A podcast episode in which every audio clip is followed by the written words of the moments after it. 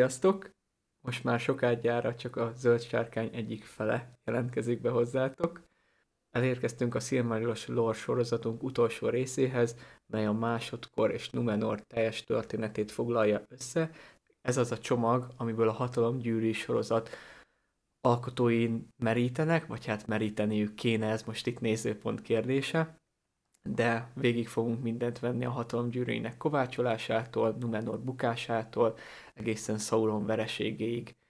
Másodkort már több szempontból is érítettük, egyrészt volt egy lóradásunk a hatalomgyűrűről, másrészt jelenleg is folyik a Sauron életét bemutató sorozatunk, tehát lesznek már számotokra ismerős dolgok, mégis ebben az adásban egy kerek egészként tárul elétek középfölde eme korszaka, nagyon remélem, hogy élvezni fogjátok, és élveztétek ezt az egész Silmarillok lore sorozatot is. Ha esetleg valamelyik rész kimaradt volna, akkor bármikor visszahallgathatjátok őket. Én pedig akkor ezennel ki is jelentkeznék, és megköszönöm a figyelmeteket, és a szó a régi önmagunké. Kezdjük is a másodkor elbeszélését ott, ahol abba hagytuk az előző részben, vagyis a Izzó harag háborújával, ha véletlenül nem tudnátok, hogy mi történt, bár hogyha eddig eljutottatok, kétlem, de nézzétek vissza a Silmarillos adást, az előzőt. Tehát Morgotot kivetették a semmibe, a tündék elkezdtek visszahajózni, az pedig, hogy a adánokkal mi történt, azt ugye majd a Numenoros résznél bevezetjük. Az a lényeg, hogy középfölde hát egy ilyen viszonylag hanyatló állapotban volt, ugyanis a, mint az adánokat el fogjuk mesélni, ők átmennek Numenorra, akik középföldén maradnak, azok vagy olyan emberek, akik teljesen igazából nem érdekelte őket se a valák, se Morgot, vagy hát, pedig Morgot szolgái voltak, és így jöttek át, és ezeken a közömbös embereken kezdtek el zsarnokoskodni, és ilyen gonosz királyok és uralkodók lettek, a tündék pedig leginkább most már tényleg középföldet térképét kell nézni, nem Beleriandot, hisz az elpusztult a Izzó harag háborúja során, plusz még tovább fog pusztulni bizonyos események miatt, amire majd most fogunk kitérni.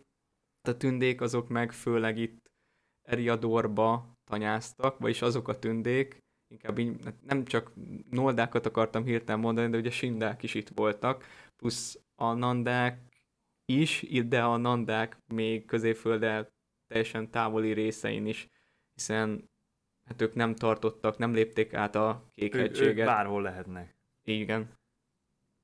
És akkor hát a központi szereplőnk, akivel elkezdjük ezt a történetet, az maga Sauron. Morgot uralkodása alatt ő volt a legmegbízhatóbb és leghatalmasabb szolgája, többször beszéltünk is róla. Az első Minas Tirith-et, amikor megostromolta Belen és Luthien történetébe, egy kiemelt szerepet kapott, tisztában vagyunk a képességeivel, tudjuk, hogy egy nagyon ravasz és nagyon hatalmas mágus, illetve hogy rengeteg alakot tud felölteni. És amikor Morgotot legyőzték, akkor hát teljesen kétségbe esett, és eluralkodott rajta a félelem, hiszen megtapasztalhatta a nyugat urainak a hatalmát, és hogy az ő mestere, az ura, az mégiscsak megbukott, és nem mindenható. Ezért EONV elé vonult. Ugye EONV vezette a nyugati hadsereget középföldére, vagyis Beleriandba akkor még, és ő is egy maja volt, Manvé hírnöke, tehát két egyenrangú fél állt egymással szemben, és itt EONV előtt Sauron megbánta a bűneit. És itt sokan azt mondják, hát ugye így van leírva a könyvben, de megbeszéltük, hogy ez ilyen mitológiai körítés, hogy sokan azt mondják, hogy Sauron ekkor valóban megbánta a bűneit, és tényleg megbánást mutatott, már csak a félelem miatt is, viszont amikor EONB megbocsátását kérte, ő azt mondta neki, hogy mivel egy rendből valók, ezért ő nem ítélkezhet fölötte, hanem térjen vissza vele Valinorba, ahol majd Manvé mondja ki az ítéletet. De itt már Sauron megingott, ugyanis pontosan tudta, és ti is pontosan tudjátok, hogy miket követett el Morgot nem is feltétlen irányítás alatt, hanem saját akaratából. Ezért nem akarta azt a hosszú szolgálatot lelóni, amit majd valószínűleg Manvé szabna neki, ezért inkább elmenekült középföldére, és itt kezdte a saját kis gonosz terveit szövegetni. Mindeközben pedig a tündék csinálták a saját dolgaikat. Vagy mondjam inkább ezt is én. Hogy, Hát hogy mire, érzed? mire, mire gondolsz? Hát csak a tünde birodalmak felvázolására. De akkor, nem, nem, akkor vettem, ezt nem, még... nem vettem én most föl hogy te a logikai fonaladat. Jó, akkor csak Hát mi volt ott? Lindon volt. Nem, itt a logikai Meg elég jó. fonalam, igen, logikai fonalam az igazából az, hogy a Kékhegységnél, a Lung folyó öblébe ott Lindon, Ja, ja, ja, és akkor Gilgalad és, Gilgalad és Kirdan uralkodott itt, tehát ez volt a fő központjuk, illetve kezdetlegesen ugye Kelegorm és Galadriel itt maradt, ők pedig a Celeborn. Celeborn, mit mondtam? Kelegorm. Ja, szóval Celeborn és Galadriel a Nenuyal tó, ez a megyétől északra található, itt majd Annuminas is itt lesz, tehát a Nenuyal tó környékén alapították a kis saját birodalmukat. Ez volt Eriadorban a legkeletibb tünde királyság, és ők gyűjtöttek, tehát mindenféle Nolda, Sinda, Nanda az ő kormányzásuk alatt ért, viszont ekkor van az a pont, hogy a gonosz láthatóan is felüti a fejét, mármint úgy láthatóan, hogy a Galadrielék elkezdték érzékelni, hogy valami, valami gáz van.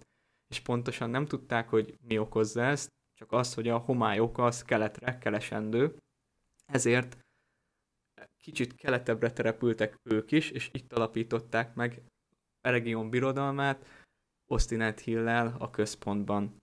Közben a gyermekáldás sem került el őket, és megszületett fiúk Amrot. Celebrindarról nem esik szó, nem tudjuk, hogy ő mikor született, valószínűleg majd Amrot után.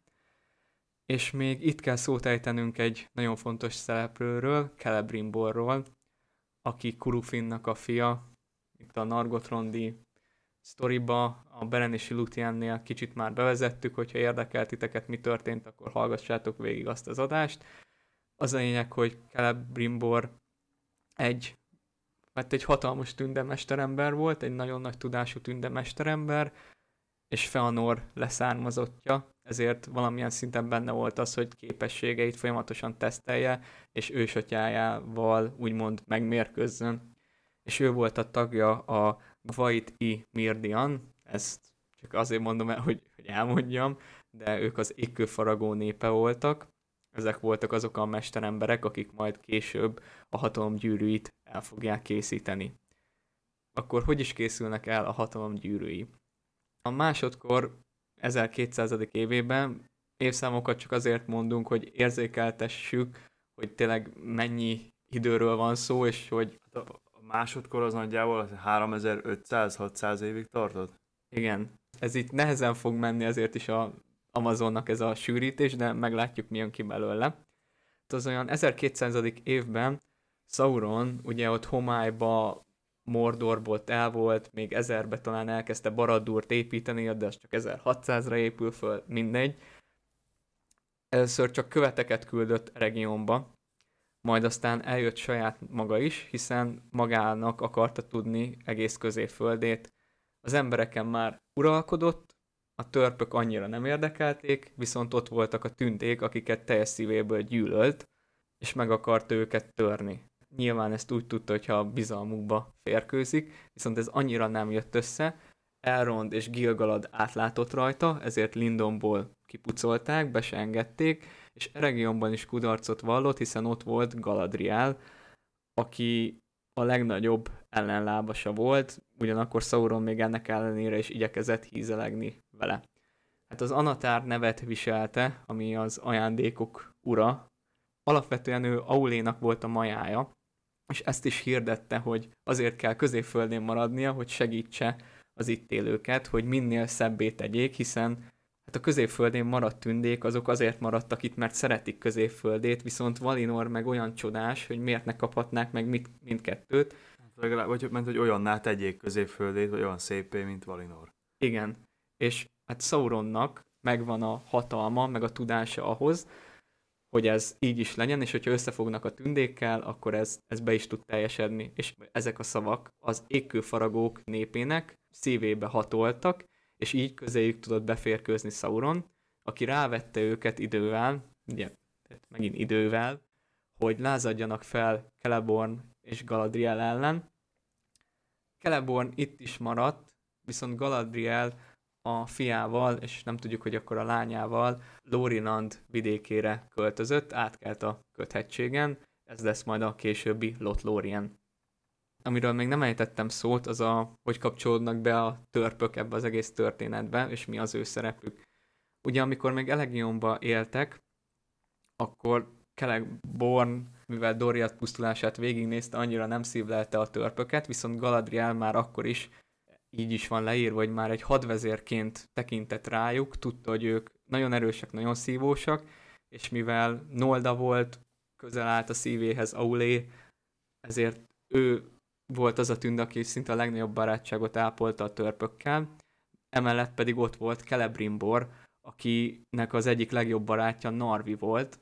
Narvi az a törp, aki elkészíti majd Mória híres kapuját, amit majd a Melnon fog nyitni. És ez rá is van írva valahogy a kapura, hogy készítette Narvi és a rúnákat, talán a magyarföldi Celebrimbor. Igen, ezt akartam pont mondani, hogy együtt csinálták a kaput. Igen, szóval a törpök azok így vannak benne a történetben. Így, hogy már beférkőzött Sauron Eregionba, az égkőfaragók népével elkészítette a hét törpgyűrűt és a kilenc embergyűrűt, vagyis ekkor még nem tudtuk, hogy embereknek meg törpöknek szánt, csak egy 7 meg 9 gyűrűt elkészített, és ekkor tért vissza Mordorba, hogy ő majd elkészíti az egy gyűrűt, ami majd uralja mindet. Viszont itt már nem értem a koncepciót, hogy ugye a három gyűrű volt számára a legfontosabb, hogy megfertőzze a tündéket, viszont ennek az elkészítésében hogy biztos tudjuk, hogy nem vett részt, és el is ment. Kicsit megszakítom a gondolatot, bocsánat, hogy talán ez azért lehetett, mert a hétből meg a kilencből szánt valamennyit a tündéknek? Vagy ez, ez Én tudod, érzed, hogy mi a probléma? Ebben még sose gondoltam bele, de most, hogy mondod, lehet, hogy valami, valami időnyerési dolog lehetett benne, vagy nem akar nekik időt hagyni, hogy miután megkapják, vagy lehet, hogy azok olyan erősek lettek volna, hogy, hogy a többi fölött hatással lettek volna, hogy ő neki nincs már valami, amivel tudja őket uralni, vagy ki tudja. Nem, meg én meg vagyok kicsit kavarodva, hogy a 9 meg a 7 az ilyenkor már Sauronnál volt, vagy még Eregionból neki ezt el kellett hozni? El kellett hozni, mert majd rátérünk, az a lényeg, hogy még nincs Sauronnál.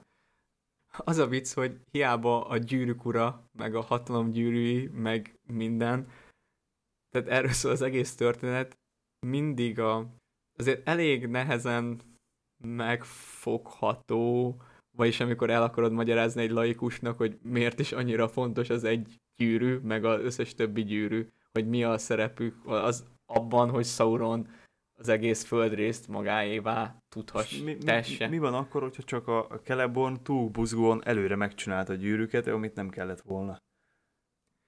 Ez is... Amúgy igen, ezt talán ezt tudnám elképzelni, vagy magától azt hitte, hogy Celeborn megcsinálja a gyűrűt, és ő annak ellenére is tud. Celebrimbor? Vagy, Lehet én is rosszul mondtam, nem emlékszem, mit mondtam. szóval ezek a C betűs, mert amit K betűnek kell ejteni név, de mindegy. Ja, és akkor erre gondoltam, hogy akkor lehet, hogy ez volt, hogy jó, akkor itt még ott volt, látta, hogy ez megy nekik, tudja, hogy Celebrimbor tehetséges, jó, akkor csináld meg, és úgyis az uralmammal át tudom hajtani. Így ez, talán ez, ez volt bennem, aztán igazából valamilyen szinten mégis sikerült, mert amikor nála volt az egy gyűrű, nem merték használni a tündék. Úgyhogy valószínűleg akkor neked így ketten azért, azért mert, mert így is hát valahogy kapcsolatban álltak, és így is egymásnak a gondolatait, az valahogy, vagy valamit, van valami ilyen írás valahogy egymásnak a szándékait látták, hogyha rajtuk, vagy használták. Igen, és így is, akkor ketten összeraktuk, mert akkor folytatnám a sztorit, tehát elment Sauron, 1500-ba volt, amikor már kovácsolják a gyűrűket, nem emlékszem, hogy mondtam, nem, az csak 1200-at mondtam, tehát ezt nem mondtam, hogy itt még látjátok, hogy 300 év kellett Sauronnak ahhoz, hogy beférkőzzön a tündék bizalmába.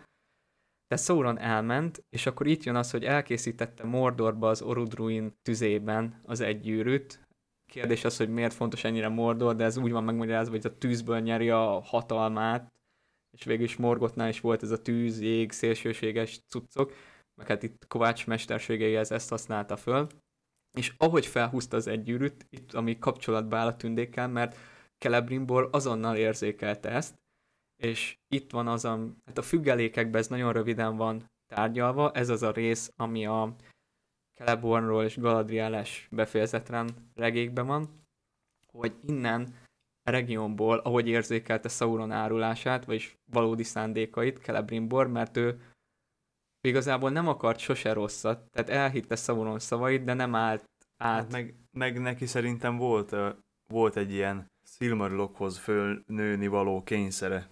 Igen, egy bizonyítási vágy, hogy a, ugye Feanor égköve is azért kellettek, hogy a állatbirodalom fényét megőrizzék és nagyját tegyék, és hogyha belegondolunk, a tündetgyűrűk is hasonlót csinálnak, mert úgymond megállítják az idő múlását, és igazából Valinorban is nagyjából ezért szép minden, meg egyéb hatalmakat, de igen. És akkor elmegy Galadrielhez, tanakodnak, hogy mégis mit kéne tenni, viszont már egyik őjüknek sincs. Ez olyan furán van megfogalmazva, tudom, hogy ilyen macska körmökben is vannak, hogy egyik őjüknek sincs ereje, vagy lehetősége, akarata elpusztítani ilyenkor már a gyűrűket, ezért úgy döntenek, hogy akkor elrejtik őket, és mindig elfelejtem a tündegyűrűk nevét, bármilyen alapvető is ez, Imre. Mit szeretnél? Hát a tündegyűrűk nevét. Ja? Most azt nem tudom, hogy melyik melyik, de a neveiket azt most megjegyeztem. A Naria, az Nenya, a tűz. Igen. A Nenya a víz, és a Vilia a levegő. Nenya marad Galadrielnél, a másik kettőt Celebrimbor pedig elviszi, és odaadja Gilgaladnak. Na, itt most megint eltérnek a változatok, hogy hogy nézzük, mert van az a verzió, amikor Gilgaladnál marad mindkét gyűrű, és amikor elindul csak a utolsó szövetség csatájába, akkor adja Nariát át Kirdannak, de van olyan, hogy már az elején odaadja. Ettől tekintsünk el. Lényeg a lényeg, hogy Celebrimbor sikeresen elrejti a gyűrűket, viszont Sauron is, ahogy az újjára húzta a gyűrűt, tehát az, hogy látja, meg tudatában a viselőinek a minden szándékából, illetve hogy akkor ő gyakorolja azt a hatalmat, amit a, alapvetően a gyűrűk egyenként. Tehát ezért az egy gyűrű az uralkodó gyűrű. És hát leesett neki, hogy itt valami probléma akadt. Ezért... Szar van a palacsintába. Ezt akartam, csak nem tudtam. Láttam, hogy keresed a szavakat, úgyhogy mondom, most segítek. Köszönöm szépen. Ezért elindította a seregeit, és előzönlötte rohanon keresztül, ugye akkor még nem rohannak hívták, de így számotokra talán egyszerűbb lesz fejbe elhelyezni, rohanon keresztül megindította a seregeit, és északra is támadt Eregionra. Ugyan Gilgalad kiküldte az ő csapatait Elrond vezetésével, viszont Elrondék nem tudtak érdemben mit tenni, alig menekültek meg, sőt, totálisan meglettek volna semmisítve, hogyha nem érkeznek a kazadumi törpök és Amrot a Lorinandi tündékkel. Celeborn is így ki tudott törni regionból, de hát Sauron seregeinek az erőlenyomulását nem tudták megállítani, elfoglalták a regiont, elfoglalták Ostinet Hilt, a törpök lezárták a Kazadumi átjárót, Elrond északra menekült, és ott megalapította a száműzöttekkel, tündékkel, emberekkel egyaránt Imradriszt. Valószínűleg Celeborn is itt volt, mert galadriel talán elvileg itt találkozik újra össze. És itt az égkőfaragók házában Celebrimbor még személyesen harcba szállt Sauronnal, de nem volt esélye. Sauron legyőzte, és hát kínvallatások alá vetette, és érdekes módon Celebrimbor elárulta, hogy hol van a 7 meg a 9 gyűrű, mert ezeket igazából nem tartotta semmire, mert Sauronnal együtt készítették el. Ellenben a hármat, amit csak a saját tudásának a gyümölcse volt, azt semmi pénzért nem akarta kiadni, és ebből Sauron igazából rájött, hogy akkor a tündék maguk közt ezt elrejtették. Égtelen haragja gerjedt, viszont pontosan tudta, hogy kik azok a hatalmas tündék, középföldén, akik birtokolhatják a gyűrűket, tehát Galadriel, illetve Gilgalad. Celebrimbornak a testét orknyilakkal teletűzdelték és felakasztották ilyen zászlóként, és így verték tulajdonképpen vissza véglegesen elrondott arra a területre, ahol majd, mint említettük, ki fogja alakítani Imladriszt. A csapataival akkor megkezdte az előrenyomulást Gilgalat felé, folyamatosan törtek előre a hadai, szinte alig lehetett megállítani, egészen addig, amíg nem jöttek a Numenóriak. És akkor Imre, avasd be minket Numenorba. Na szóval, háború során Szóron egészen Lindon alá jutott, ahol is több évig tartó ostrom után se tudta még bevenni, mindeközben a ottani tündé segítséget kapnak Numenorból, hiszen Minasztér, aki ekkor még nem király, egy nagy hajóhadat küld a segítségükre, aminek segítségével vissza tudják verni a Lindon ostromló seregeket, és a eddigi, a Londárbe lévő eddigi telepeiket, ilyen kikötőszerűségeket kihasználva a menekülő orkokat is meg tudják támadni, így hátba támadva, vagy bekerítve a sereget. E, itt ezáltal az, az utolsó csata az a Vatlói csata volt, amikor is szinte teljesen megsemmisítették Sauronnak a seregeit. A Sauronnak meg kellett, hogy ossza a seregeit, még mielőtt megostromolta Lindont, hiszen a Imladriszt megalapító Elrond, ott, hogyha ott, ott hagyja idézőjelbe felügyelet nélkül, vagy hát azt a, azt a részét szabadon hagyja, akkor hátba támadhatták volna az ottani tündék, amit nem engedhetett meg magának, így azt, azt is megostromolta, de ez is sikertelen volt. De és tulajdonképpen ez egy több évtizedig tartó háború volt, amelynek során Sauron majdnem egész középföldét elfoglalta, de aztán végül hát olyan... több évszázad. Hát 1693-ba kezdődik, és 1700-ba szüldik a sereget. Igazából, nem szóltam. Igazából 7 év, még én is hülyeséget mondtam. Az a lényeg, hogy ez is egy elég, elég hosszú folyamat, és óriási vereséggel végződik Sauron számára, úgyhogy itt idézőjeles ilyen, hogy mondjuk, hogy milyen hasonlít, ilyen hidegháborús frontra hasonlít, ami most kialakul, hogy ilyen mindenki tudja, hogy van valami konfliktus, de igazából Sauron nem nagyon tud támadni, mert nincs mivel, és igazából a tündék se elég erősek ahhoz, hogy bármit csináljanak vele. Jön magukba. Igen, ez szerintem egy egész jó megfogalmazás volt. Meg annyi, hogy tehát a hatalom gyűrűt hiába szerezte meg Sauron a hetet, meg a kilencet, pont a lényeg a tündékét nem kaparintotta meg, a hetet szétosztotta a törpök közt, akik igazából bárkinek is nagyon nehéz volt őket az uralma alá vonni, nem is váltottak láthatatlanná a gyűrűk használatával, hanem inkább a arany iránti és a kincsek iránti mohóságukat fokozta, ami tulajdonképpen elvezetett olyan tettekig, amik már, már Sauronnak megfeleltek, illetve ott volt a kilenc, amit szétosztotta jövőbeli nazguloknak, megkaptak mindent, hatalmas hadurak lettek, ugye királyok, ez is kérdés, varázs. hogy, hogy ezeket mikor osztotta szét? Mert ugye egy része még nyilván az majd a Numenori látogatása alkalmával lesz szétosztva. Igen. Legalábbis három darab. De gondolom egyébként az lenne logikus, hogyha a többit meg ebbe az év századokba osztogatná szét, azokon a részeken, ahol befolyása van. Hát igen, mert az egy...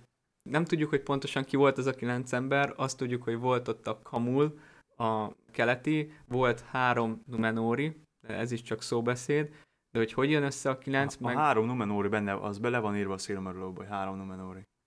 Ettől függetlenül még megint belejön az, hogy most több változata van. Tehát van, ami azt írja, hogy a gyűrűk után lettek varázslók, királyok, hadurak. Van, aki már azt írja, hogy már az gyűrű előtt is néhányuk ez volt. Tehát ez egy bonyolult, meg hát tényleg, ahogy mondtad, ez ilyen 1700-ban volt, amikor elvelték a szürke víznél, Gvatlónál, a nazgulok meg 2251-be jelentek meg először.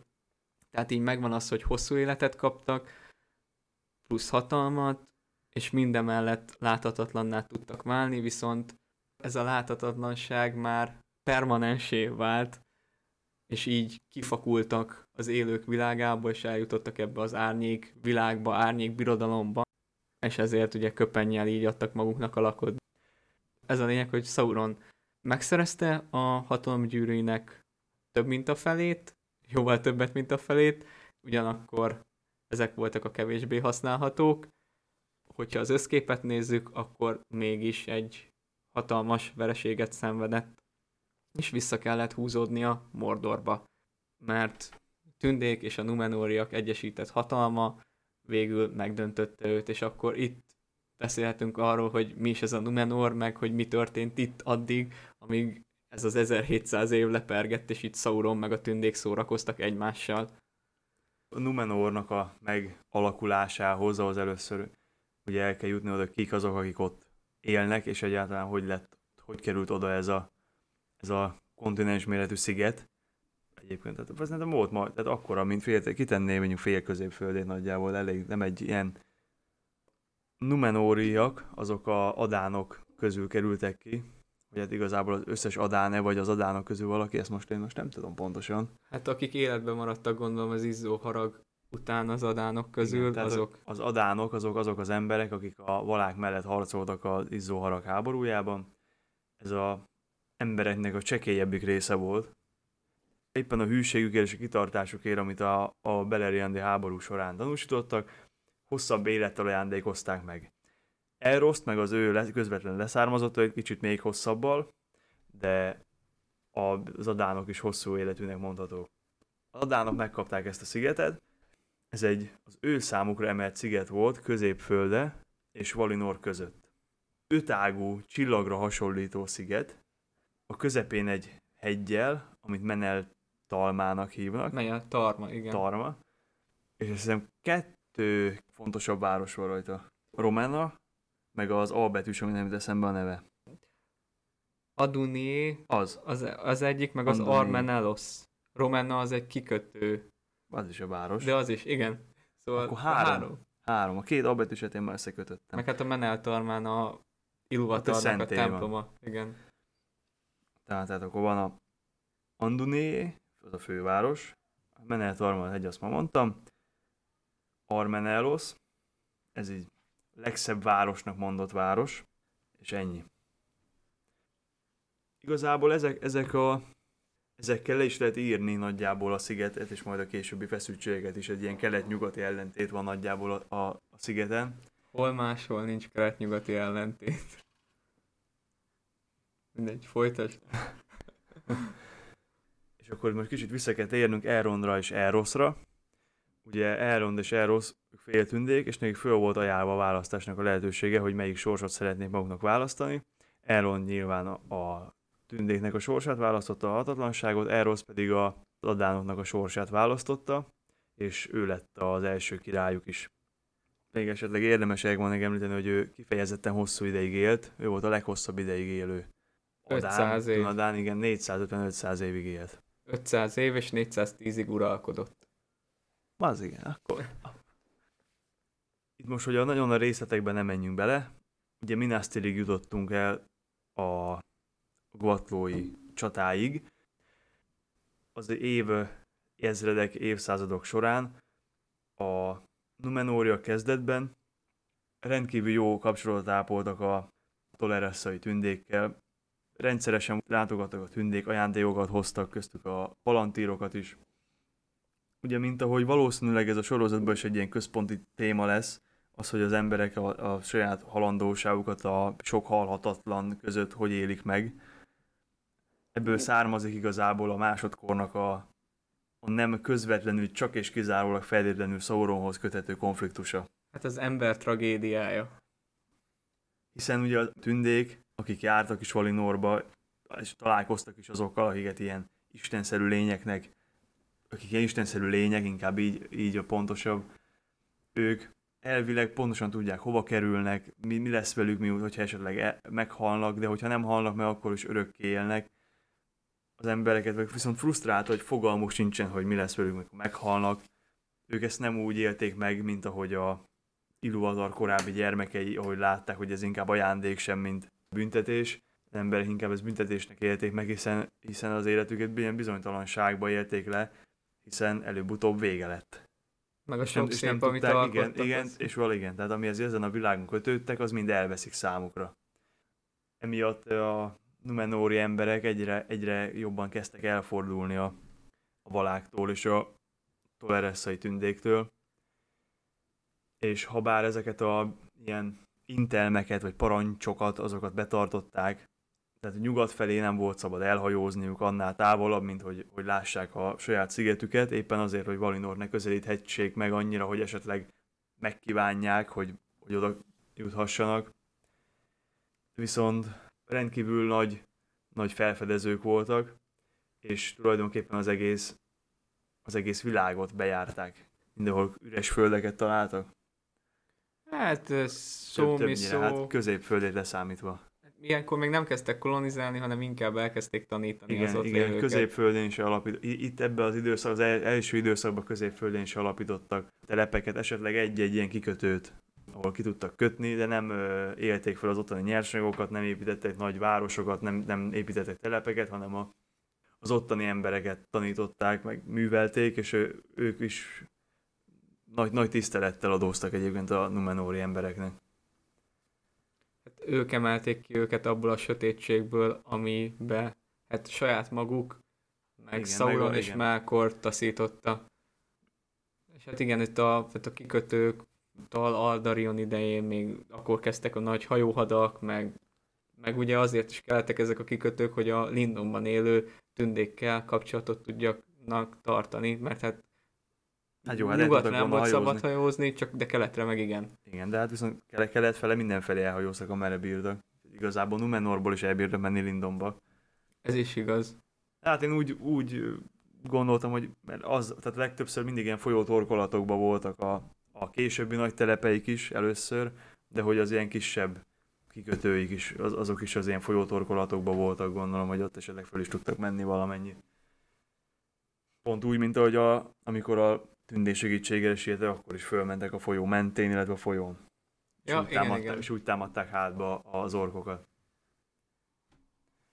Numenor még arról is nevezetes, hogy ott is volt egy, egy fa, ami a későbbi gondori fehér fának volt a őse, aminek szintén visszavezethető családfája el egészen a egészen Telperionig. Tolkien műveibe, amikor még a fáknak is családfáik vannak.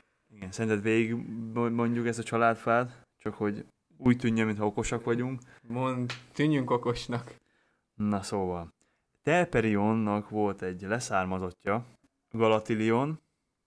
Ennek volt egy leszármazottja, amit Kelebornak hívnak, ez Ereszszám volt, és erről a fáról, vagy ennek a fának a csemetéjét, vagy hogy mondjam, azt kapták meg Numenóriak a Eresszán élő tündéktől, ezt a fát elültették Armenelosba, és egészen addig szépen gondozták is, amíg meg nem, meg nem romlott ez a, ez a spirituális kapcsolatuk a, a valákkal, és el nem kezdtek tőlük fordulni.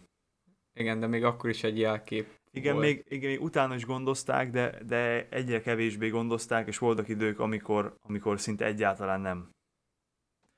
Na, és akkor most vegyük föl a fonalat a Gvatlói csata utáni időbe egy kicsit itt még jobban elmérgesedik majd a viszony a valák és, a, és az emberek között. És itt van is egy nagy filozófiai vita. Ez Tar Atenamirnál van, vagy még a előtte lévőnél? Tar Kiri Atan, nem tudom, hogy hogy mondják, ez a Tar Kiri Atan volt az apja, és volt a Tar Atanamir, ők ketten kezdtek már el ők jobban. el? Igen, ők kezdtek már el hát így nyíltabban, és így igazán nyíltan Atanamir volt, aki Akkor deklarálta. neki volt ez a filozófiai vitája a tündékkel? Tehát igen, ő, amit elmondtál, ő nyilatkoztatta ki, amire Ereszáról vagy Valinorból tündekövetek jöttek, és itt elmondták, hogy igazából a nem igen, Valinor... Hát itt, igen, hát itt látszik a, a, a, meglá, hogy a, a szempont, tehát hogy ki milyen szempontból nézi ott a különbség köztük, mert hogy a tündék azt mondták, hogy igazából nekik kéne irigyelni az embereket, mert hogy az ő sorsuk nincsen a világhoz kötve, hanem kikerülnek valahova, de ő senki nem tudja hova. Igen, mert a tündéknek nem csak a vidámságban, hanem a csüggedésben is ott kell lenniük, de ugye ezt Atanamir nem értette meg, meg hát az volt azért, hogy akik még a valák ellen szóltak, azoknak is végül megbocsátottak, és ugyanúgy reinkarnálódnak, meg egyebek, míg az emberektől ezt elveszik. Igen, viszont azt is ugye mondják, hogy a Valinorba is ugyanúgy meghalnának az emberek. Sőt, még gyorsabban Igen, is. gyorsabban, mint ahogy a mint ahogyha az akváriumban túl sokat világítasz, akkor elpusztulnak a növények. Hát ilyen rezsiárak mellett nem világítok az akváriumba. nem Valinor tesz halhatatlanná, és ez Iruvatarnak eredetileg egy ajándék volt, amit Melkor rontott csak meg, vagy Melkor miatt tekintenek rá úgy, mint egy átokra. Na igen, és a, viszont a, a, éppen a halandóság és a, ennek, a, ennek a rövid idézőjelbe vett rövid időnek a kihasználása érdekébe Numenóri emberek elkezdenek maguknak a javakat gyűjteni. Igen, hogy az Épp, élet és, élvezete. Igen, és éppen ez, ez az egyik megnyilvánulása ennek szerintem az, hogy a, elkezdik kolonizálni középföldét. Nyilván királyi léptékbe az a, azzal gyűjtesz javakat, ha több területet foglalsz el. Igen, az a vicc amúgy, hogy a boldogságuk az egyre csökkent, viszont a hatalmuk meg folyamatosan nőtt, mert külső szemlélőként nem vette észre azt az ember, hogy Numenor belülről rohad szépen lassan. Meg még itt halott kultusz is volt, hogy kísérleteztek azzal, hogy minél tovább éljenek, meg hogy feltámaszták a holtakat, meg hatalmas sírboltokat, ez talán a bővített változatban van egy, azt szerintem tök szép jelenet, igen, amikor nagyobb a... házakat emeltek a halottaknak, mint az élőknek. Igen, amikor Gondor bukását magyarázza Gandalf Pipinnek, de ugorjunk vissza pár ezer évvel Numenorhoz. Még, még annyit itt, még azt hozzátenném ehhez, hogy ugye, próbáltak egyre tovább élni, ugye itt a Numenóri emberek még különleges módon is halnak meg, hogy igazából, hogy amikor elkezdenek, hogy mondjam, nyúlni, akkor, akkor hogyha úgy döntenek, akkor meghalnak, vagy valami ilyesmi történik. És, hogy, és hogyha nem akarnak meghalni, emiatt volt, voltak, hogy rengeteg ideig éltek, de, de nem funkcionáltak rendesen. Ez olyan szépen le is van írva, hogy a Numenóri királyok voltak ilyen, amikor érezték azt, hogy eljött az idő, átadták a jogart a utóduknak, ugye ez kezdetben csak a fiú lehetett, aztán mikor már úgy volt, hogy a királynak csak egy lány örököse volt, akkor ezt megváltoztatták, tehát itt az első örökölt, ez primogenitúra, senioratus? Primo, primogenitúra. Numenorba primogenitúra Mert volt. a senioratus az az első, Legöreg... a legidősebb férfi rokon. Igen, és a, hát végül a vége a seniorátus lesz akkor, ha úgy nézzük.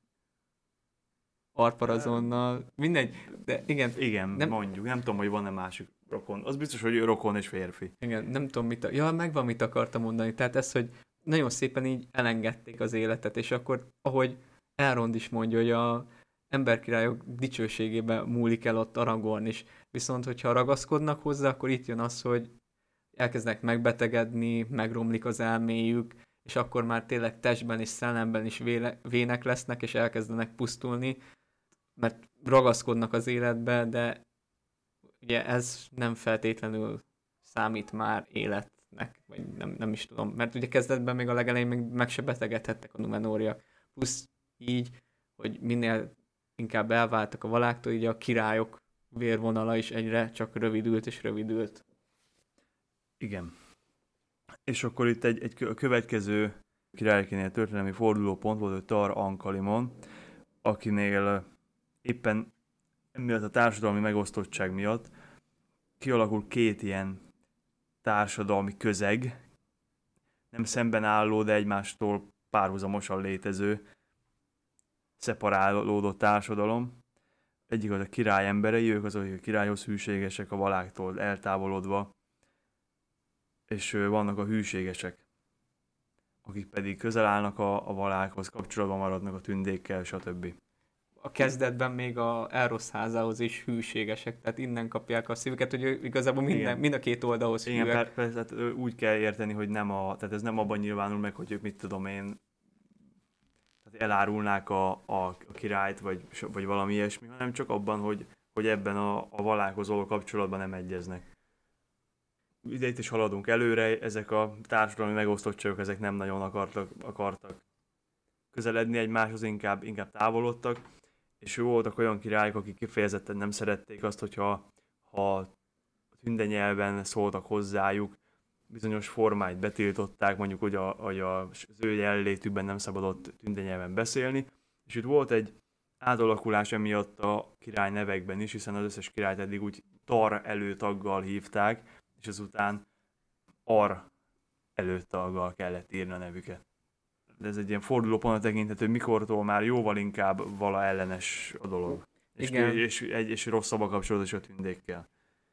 Volt egy olyan királyuk is, aki 19. neve azt jelentett, hogy a nyugat ura.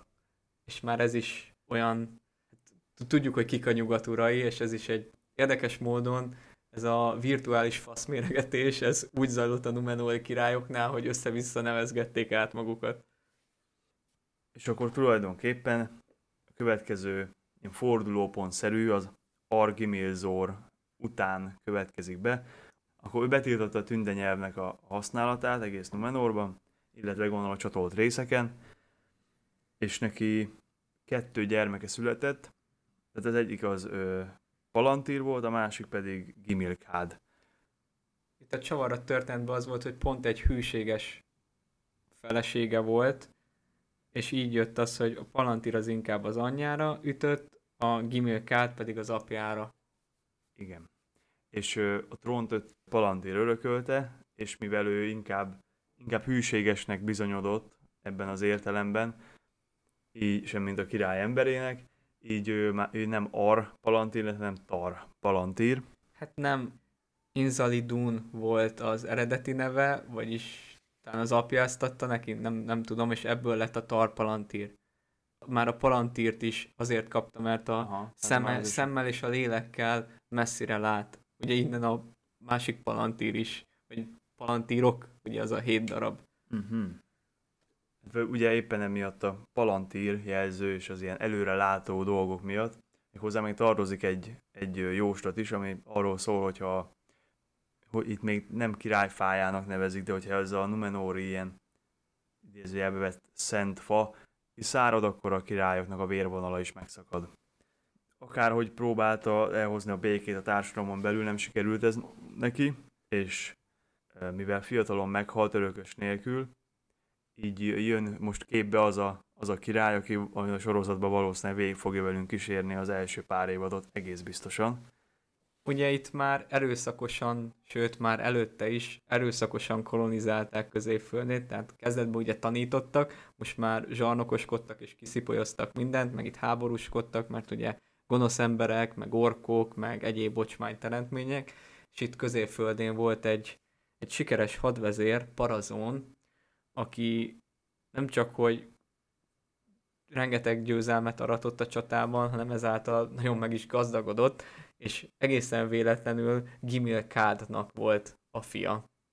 Így, ahogy támadt Numenorba egy hatalmi űr, megérezte a lehetőségét, visszament, és elvette Palantírnak a lányát, Miriát, aki igazából a testvére volt. A, ami a Numenori akkori törvények vagy szokások szerint nem annyira volt helyén való.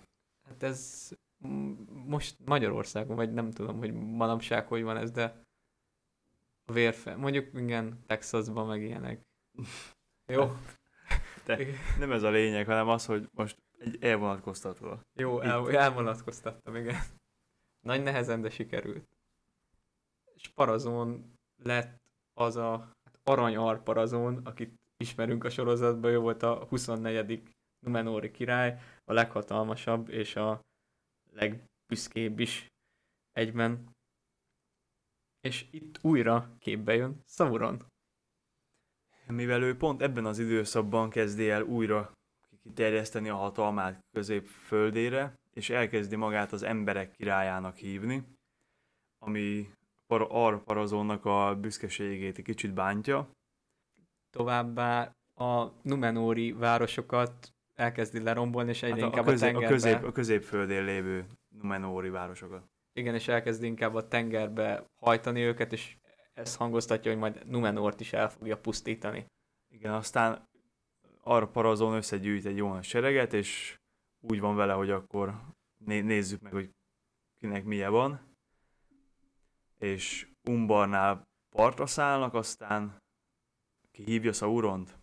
Felszólítja, hogy legyen a hűbérese, és itt van egy ilyen nagyon aranyos Hogy kis... adja meg magát. Igen, egy nagyon aranyos kis párhuzam, hogy a Fingolfin és Morgot párbajánál, mikor Fingolfin kívja Morgotot, akkor ugye az van, hogy pont, hogy Fingolfin befezi, és Morgot jött.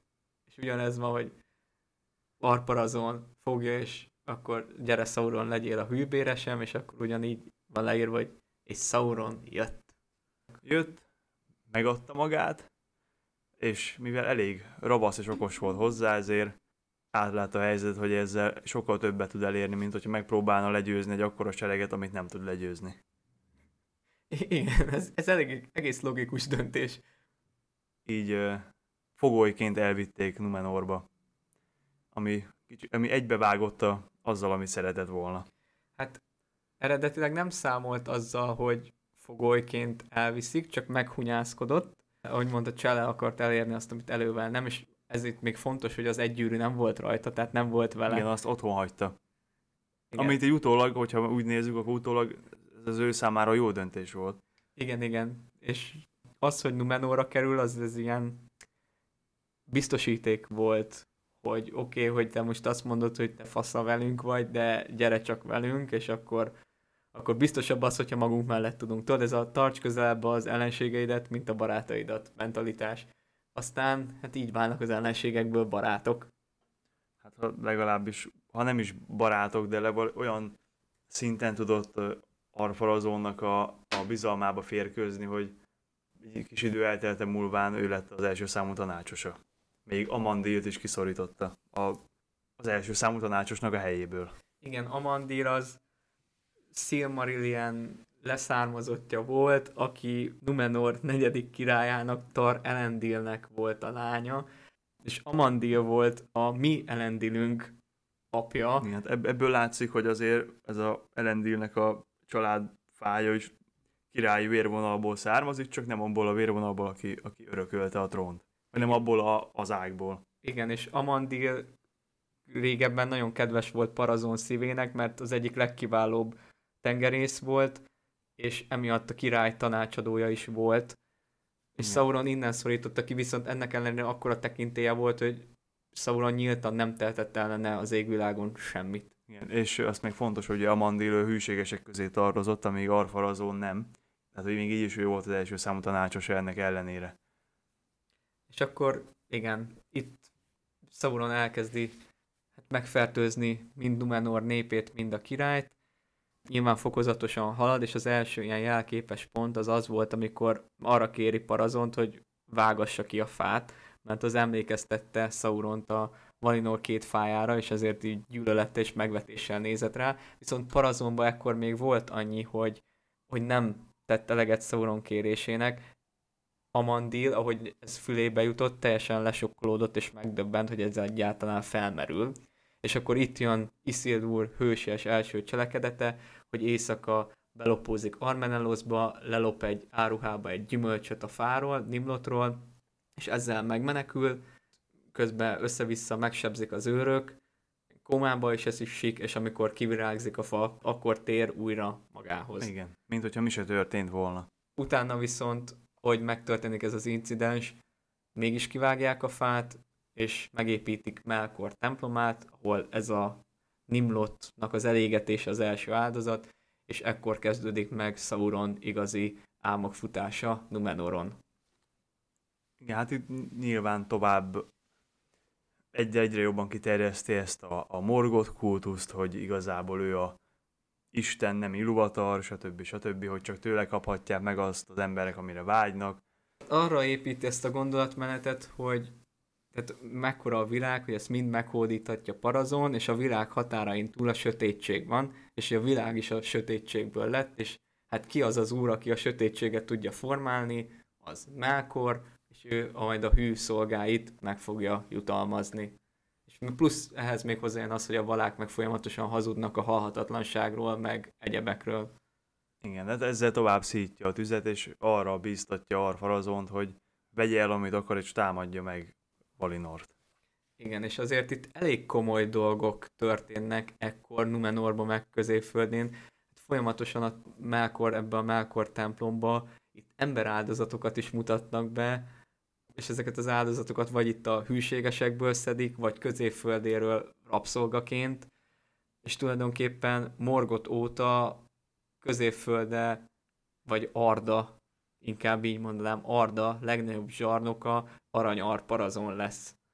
Tényleg hát, azt a hét évet nem számoljuk, azt a hét szűk esztendőt, amit, amikor Sauron a nagyon nagy kiterjedésű birodalomra tett szert.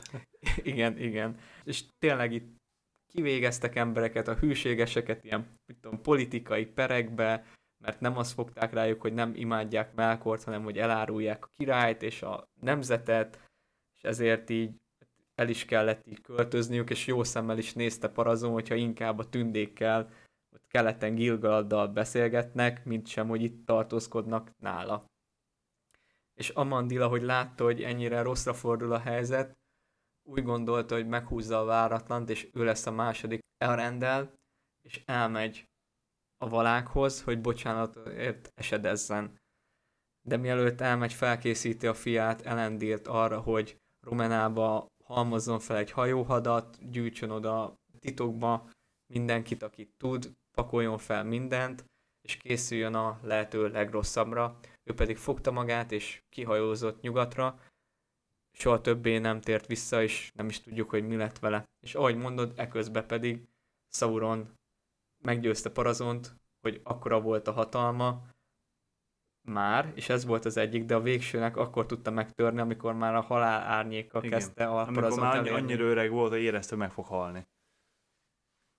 Igen, és akkor itt jön a végjáték mindenki hát számára. Tulajdonképpen nem volt egy nagy, nagy valami, mert odahajóztak, aztán elpusztult mindenki. Hát de ott voltak előtte a nyugat urainak a sasai. Tudom, hogy ez megint úgy gondolt, hogy ez ilyen nagyon apróság, de ez az egész az, hogy a Numenor története az úgy kezdődött meg, hogy a C.S. Lewisnak és Tolkiennek volt egy ilyen, hát fogadásnak írja az én életrajzi könyvem, amiben olvastam, hogy írjanak meg egy ilyen utazós történetet, és akkor Lewis választotta azt, hogy ő térben utazik, így lett belőle Narnia. Szau- ö, Sauron, Tolkien pedig azt választotta, hogy ő az időbe Igen. utazik, és akkor van egy ilyen apa-fia pároson keresztül mutatja be ilyen több állomását a történelemnek, és érdekes módon pont ezt fejtette ki legjobban. Igen, ez és a ebben Numenor. Elendil is benne van. Igen, és hát ebbe az idő, tehát hogy így utazgatnak az időbe, és ez a lényeg, hogy ez a nyugat urainak a sasai, ez a motivum, ez mindig mindenhol felmerül, és akkor ezt ültette át így a végleges verzióba, ami a gyakorlatban fizikailag úgy valósult meg, hogy nyugat felől, amikor ez a hajóhad még gyülekezett, de nem indult el, hát ilyen sasszerű fellegek szálltak föl, itt a ég alját vörösbe borította, nem tudjuk mi, a szárnyakból villámok cikáztak, és ez a Numenóriak úgy fogták föl, hogy hát a valák támadtak elsőnek, hogy akkor azonnal induljanak a hadak, Sauron pedig itt emellett tök jól el volt a templomba, és még ki is védte a villámokat, ezzel még inkább nőtt a Numenóriak szemébe. Ugye Arfarazon óriási, soha nem látott hajóhaddal elindult Valinorba, ahol partra szállni már nem tudott, mert de partra szállt. Partra szállt. elfoglalt Ereszát, és partra szállt, és akkor itt de, egy kicsit de, de Eressa, Eressa az még nem Valinor. Tudom, de Ereszát elfoglalta, elment Valinorba. Azon egyébként az nekem nem volt tiszta, hogy Ereszán volt-e vérengzés. Ez egy jó kérdés, nekem se volt tiszta. Én szerintem nem, mert van arról leírás, hogy amikor Tiriont így megostromolták, vagy egy ostromra készültek, akkor már van, hogy Tirionba se voltak a tündék. Tehát én innen gondolom, hogy nem lehetett vérengzés, mert visszavonultak, amennyire csak tudtak. És ahogy itt Parazon le is tette a lábát a halhatatlan földön, megingott, hogy ez most jó-e vagy sem, de nem, nem fordulhatott vissza, és akkor ekkor volt az, hogy Manvé Iluvatar segítségét kérte, és Iluvatar pedig beleavatkozott középfölde sorsának alakulásába, és ez egy külön podcast adást egyszer megérhetne, mert eszembe jutott, hogy a Iluvatar hogy formálja középföldét, tudod, ez mm-hmm. amit beszélgetünk, hogy a sors meg nem, mert egyszer nagyon olvastam egy nagyon érdekes cikket arról, hogy, hogy igazából Iluvatar többször beavatkozott, és abból az egyik és legutolsó az volt, amikor a Gollam megcsúszott a gyűrűvel de ez, ez nagyon messzire visz még. Jó, hát de az, az olyan, hogy azt nem tudhatod. Mert e- ezeknél elég egyértelmű, hogy mi történik. Mert itt le van írva, hogy mi történik, és ezek elég nagy dolgok. De hogyha meg azt nézzük, hogyha meg minden szállat ő rángat, akkor meg mikor ki dönt, akkor ennyi erővel nincs az, hogy valahogy a sorsok vannak, hanem akkor ő rángat minden szállat, és akkor az nem, az nekem nem olyan jó ezt elképzelni. Igen, akkor maradjunk annál, amit tudunk, hogy Manvé Iluvatar tanácsát kérte, aki ekkor igazából középfölde életében a legmeghatározóbb döntést hozta, hiszen ezzel formálta teljesen át úgymond a világot. Hát mert... legalábbis a Beleriand elpusztítása óta a legkomolyabb döntés. Igen, hogy nyitott egy hát hasadékot a tengerbe, ami elválasztotta Tolereszát, Valinort, az Árnyas szigeteket, elválasztotta minden mástól, és itt az volt a bibi, hogy amúgy Numenor is közel volt ez a hasadékhoz, meg Valinorhoz, mint középföldéhez, ezért Numenor is így pusztul el, és így itt és van itt, az, hogy... Itt Valinort is el, elveszi a, a, a világból. Igen, itt van az, hogy ez ilyen... Ez ilyen, ilyen kvázi mennyországot csinál belőle. Igen, és tehát eredetileg ez ilyen lapos cucc volt a föld, tudjuk, hogy mint hogy ilyen kis gömburokba lett volna bezárva Arda, és tulajdonképpen most lesz olyan, mint egy föld gömb, golyó, bis, hogy tehát így, úgy van leírva, hogy minden út meggörbül. És marad egy egyenes út, amivel majd a tündék, meg akik méltók rá, azok szürke révből hajóra az szállva. Egyenes, az egyenes úton. Igen, ki tudnak jutni, és elérik Valinort. Iluvatar így meghasított mindent, összegömböítette a földet, parazónékat ott betemette a leomlott hegy Valinorba, és elméletileg még mindig itt várnak az elfeledettek barlangjába, majd a Dagor-Dagoradig, a legvégső csatáig, de ez mindegy. De akkor tulajdonképpen majdnem halatatlan lett. Amúgy igen, megkapta, amit akart végül is, ha úgy nézzük. Mindeközben pedig Numenor is elpusztult, mint a Atlantis, vagy hát nem tudjuk, mint az Atlantis. Igen, hát erre volt is a szövegbe utalás, hogy van, ahogy így nevezték, Numenor, ha ilyen nyelven nézed, akkor az a neve, vagy Atalantea, vagy... Igen, a végén, amikor már elsüllyedt. Nem, nem, nem titkoltan egy ilyen Atlantis ihletésű dolog. Numenor elsüllyed. Sauronnal a... együtt. Igen, négy dolog süllyed el pontosan. Elsüllyed először Arprazon hajóhada, elsüllyed Numenor, Numenoron elsüllyed Miriel, aki még a meneltalmára akar fölkapaszkodni, de nem ér föl, és ezért elragadják a hullámok. És elsüllyed maga Sauron is. Tök jókat röhögött, miközben jöttek a sasók, meg elindult a hajóhad, aztán egyszer csak beszakadt alatta minden, és lezuhant a sötétségbe, de mivel nem volt halandó és teste, ezért ilyen sötét fellekként kiutott és visszatért Mordorba és középföldébe, az más kérdés, hogy ezzel jó pár évet elvesztegetett, és elveszíti mindörökre azt a... Ezt a, ezt a formát, amit, amit, amit akkor használt. Hogy szép, tehát ez a szépnek tűnjön az emberek előtt, és le is van írva, hogy valami szörnyű formát alkot magának, ez így, így van megfogalmazva, de ezt már egyik adásban beszéltük, hogy ezek a Sauron alakjai, ezek elég kérdésesek, szerintem a váratlan láng csatájás részbe, hogyha kíváncsiak vagytok rá, akkor ott ezt vissza tudjátok majd hallgatni, hogy mit gondolunk ezekről a alakváltásokról Tolkien műveiben. Úgyhogy sok minden elsüllyedt, viszont elendírék megfogadták Amandil tanácsát, sőt, még hamarabb is elkezdtek kihajózni, de ott vártak a közelben, mivel Elendilt is el akarták fogni, és így a Melkor oltárnál feláldozni, ezért kicsit kihajóztak a kikötőből, és itt várták, hogy mi lesz, és ahogy elkezdett süllyedni, úgy kilenc hajóval ők is elindultak, és végül elsodródtak egészen középföldéig. Igen, viszont azért, tehát hogy a, abba, hogy elvesztegetett Sauron éveket, ebben nem vagyok olyan biztos, mert igazából elintézett egy igazán hatalmas nagy olyan sereget, ami nem, nem feltétlenül volt, az, lett volna az ő pártján minden esetben. Igazad, egy komplet nemzet, sőt, egy komplet birodalmat kiírtott. Igen, hát tulajdonképpen annyi maradt Numenorból, ahányan középföldére átköltöztek esetleg. Igen, az a kilenc a, hajó, a, a, meg akik már korábban bir, ott voltak. Gyarmatszerű dolgokra, illetve az a kilenc, akik kilenc hajó valaki elment. Igen. Tulajdonképpen, igen, ha így nézzük, akkor tényleg megérte Sauronnak. És hát ez az egész volt a, a Kalabet, vagyis a Numenor végromlása. És ennek a fejezetnek a vége zárul ezzel, amit, ezzel a egyenes út, görbe út, és hogy a Numenóriak szíve még folyamatosan nyugatra húz, és a sziget elsüllyedése után is hisznek abban, hogy mivel Meneltarma csúcsát nem érintette a gonosz, mert az Ilúvatar szent helye volt, ahol még Sauron sem merészkedett fel, ezért az még lehetséges, hogy a víz felszínén áll, és nagyon sokáig hajókkal ezt keresték a tengerészeig, de hogy most megleheték-e vagy sem, arról nem szól az ének.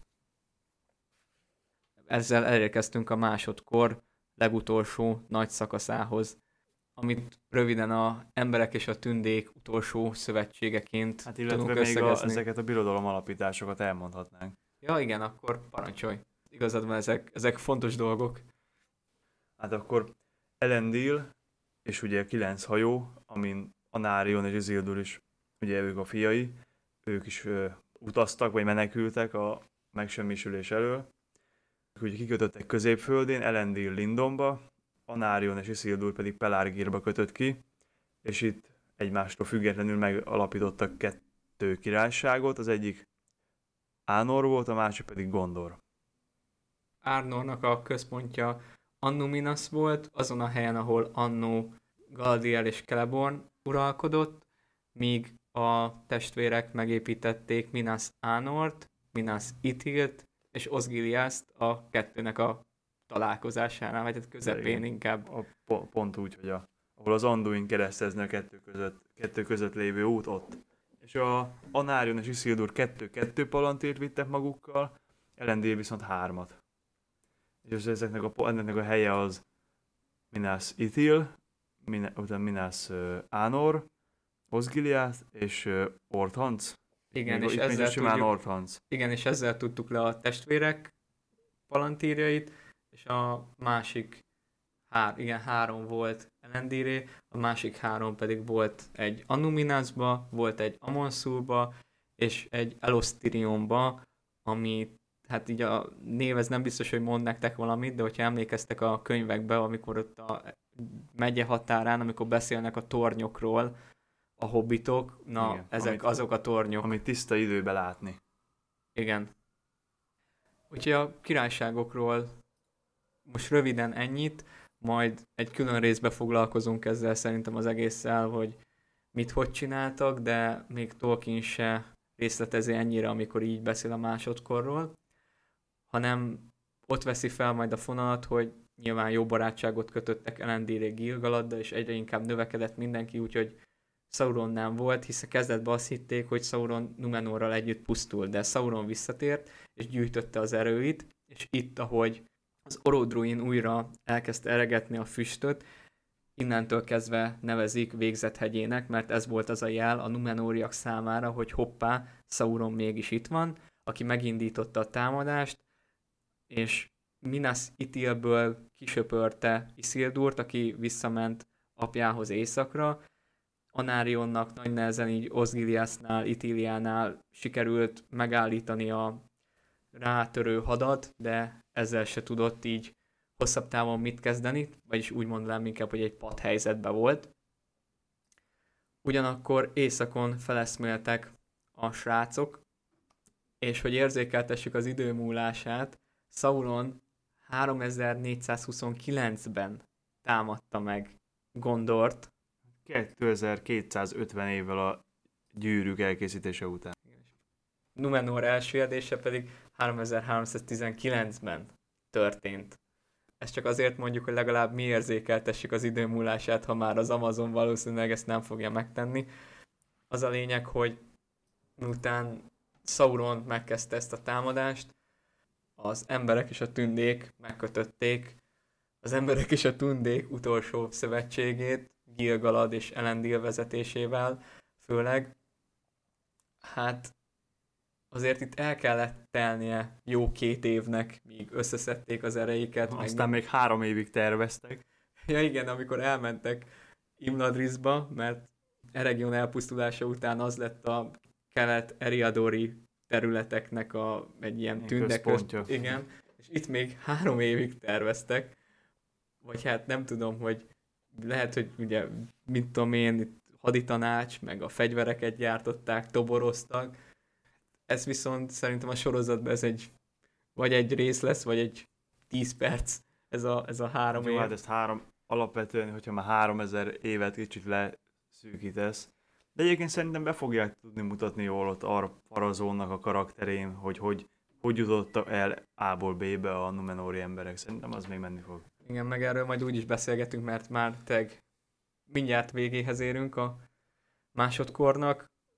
Elindultak Imladrisból, itt átkelnek a köthegységen, itt különböző hágókon, illetve hát a zöld erdőből még felszedik a tündéket is.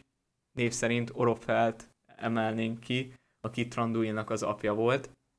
És azt kell tudni erről a, hát az utolsó szövetség csatájáról, hogy a Föld összes teremtménye küzdött mindkét oldalon.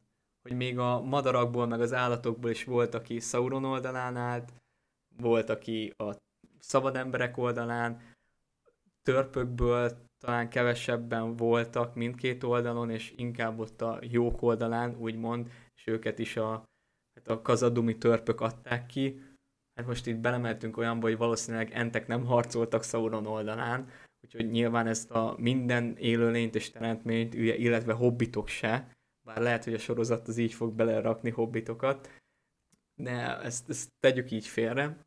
Az a lényeg, hogy folyamatosan ugye nyomultak Mordor felé a seregek, hát a Dagorladot mind ismeritek, ha másként nem, akkor úgy, mint a holt láp, és innen még még bejutottak Mordorba, meg megostromolják Baladurt, az, az azért nem egyik napról a másikra történt, hanem 7 évet vett el maga Baradur ostroma, ahol Anárion az életét vesztette, de hát végül olyan szoros volt a helyzet, hogy Sauronnak magának is ki kellett jönni a hadszintérre. Most mondanám, hogy valószínűleg mindjárt ismeri azt, hogy mi történt a filmekből, de a filmekben ez nincs megfelelően ábrázolva, ugyanis Gilgalad és Elendil szállt szembe Sauronnal, és ugyan mindketten életüket vesztették, Elendil teste alatt tölt el a saját kardja, illetve Gilgaladot elhamvasztotta Sauron hője, de maga Sauron is földre került, és itt már Isildur levágta a kezéről az egygyűrűt, és innentől kezdve az egy másik adás és egy másik sorozatnak a témája. Hát még ugye itt a Silmarilok folytatódik azzal, hogy elmondja, hogy a harmadkor hogy játszódott le, de hát ezt... egészen elmondja a gyűrűk ura végéig nagy vonalakba. Igen, de ezt most hogy megkéméljük magunkat, és megkéméljünk titeket, ezt úgy döntöttünk, hogy bármennyire is fáj a szívünk, hogy nem veszük ténylegesen végig a szilmarilokat, ezzel inkább nem fárasztanánk titeket. Imre, akkor te milyen szavakkal búcsúznál a szilmarilos adásainktól? Mert te sok elfogyasztott kávé és sok megállított szünet, megbeszélés nem tudom. van mögöttünk. Emiatt le, egyszer emiatt lesz szívrohamom, ez biztos. meg a lelkes elköszönéseid, az, azokat mindig vá- imádtam vágni, hogy egyszerűen olyan halkan és életuntan beszéltél. Hát azért, mert már kifele megyek az ajtón, mire mondom. Akkor így az utolsó Silmarilos elköszönünk. Következik. Minden jót nektek. Sziasztok! Sziasztok! Ez most hangos volt?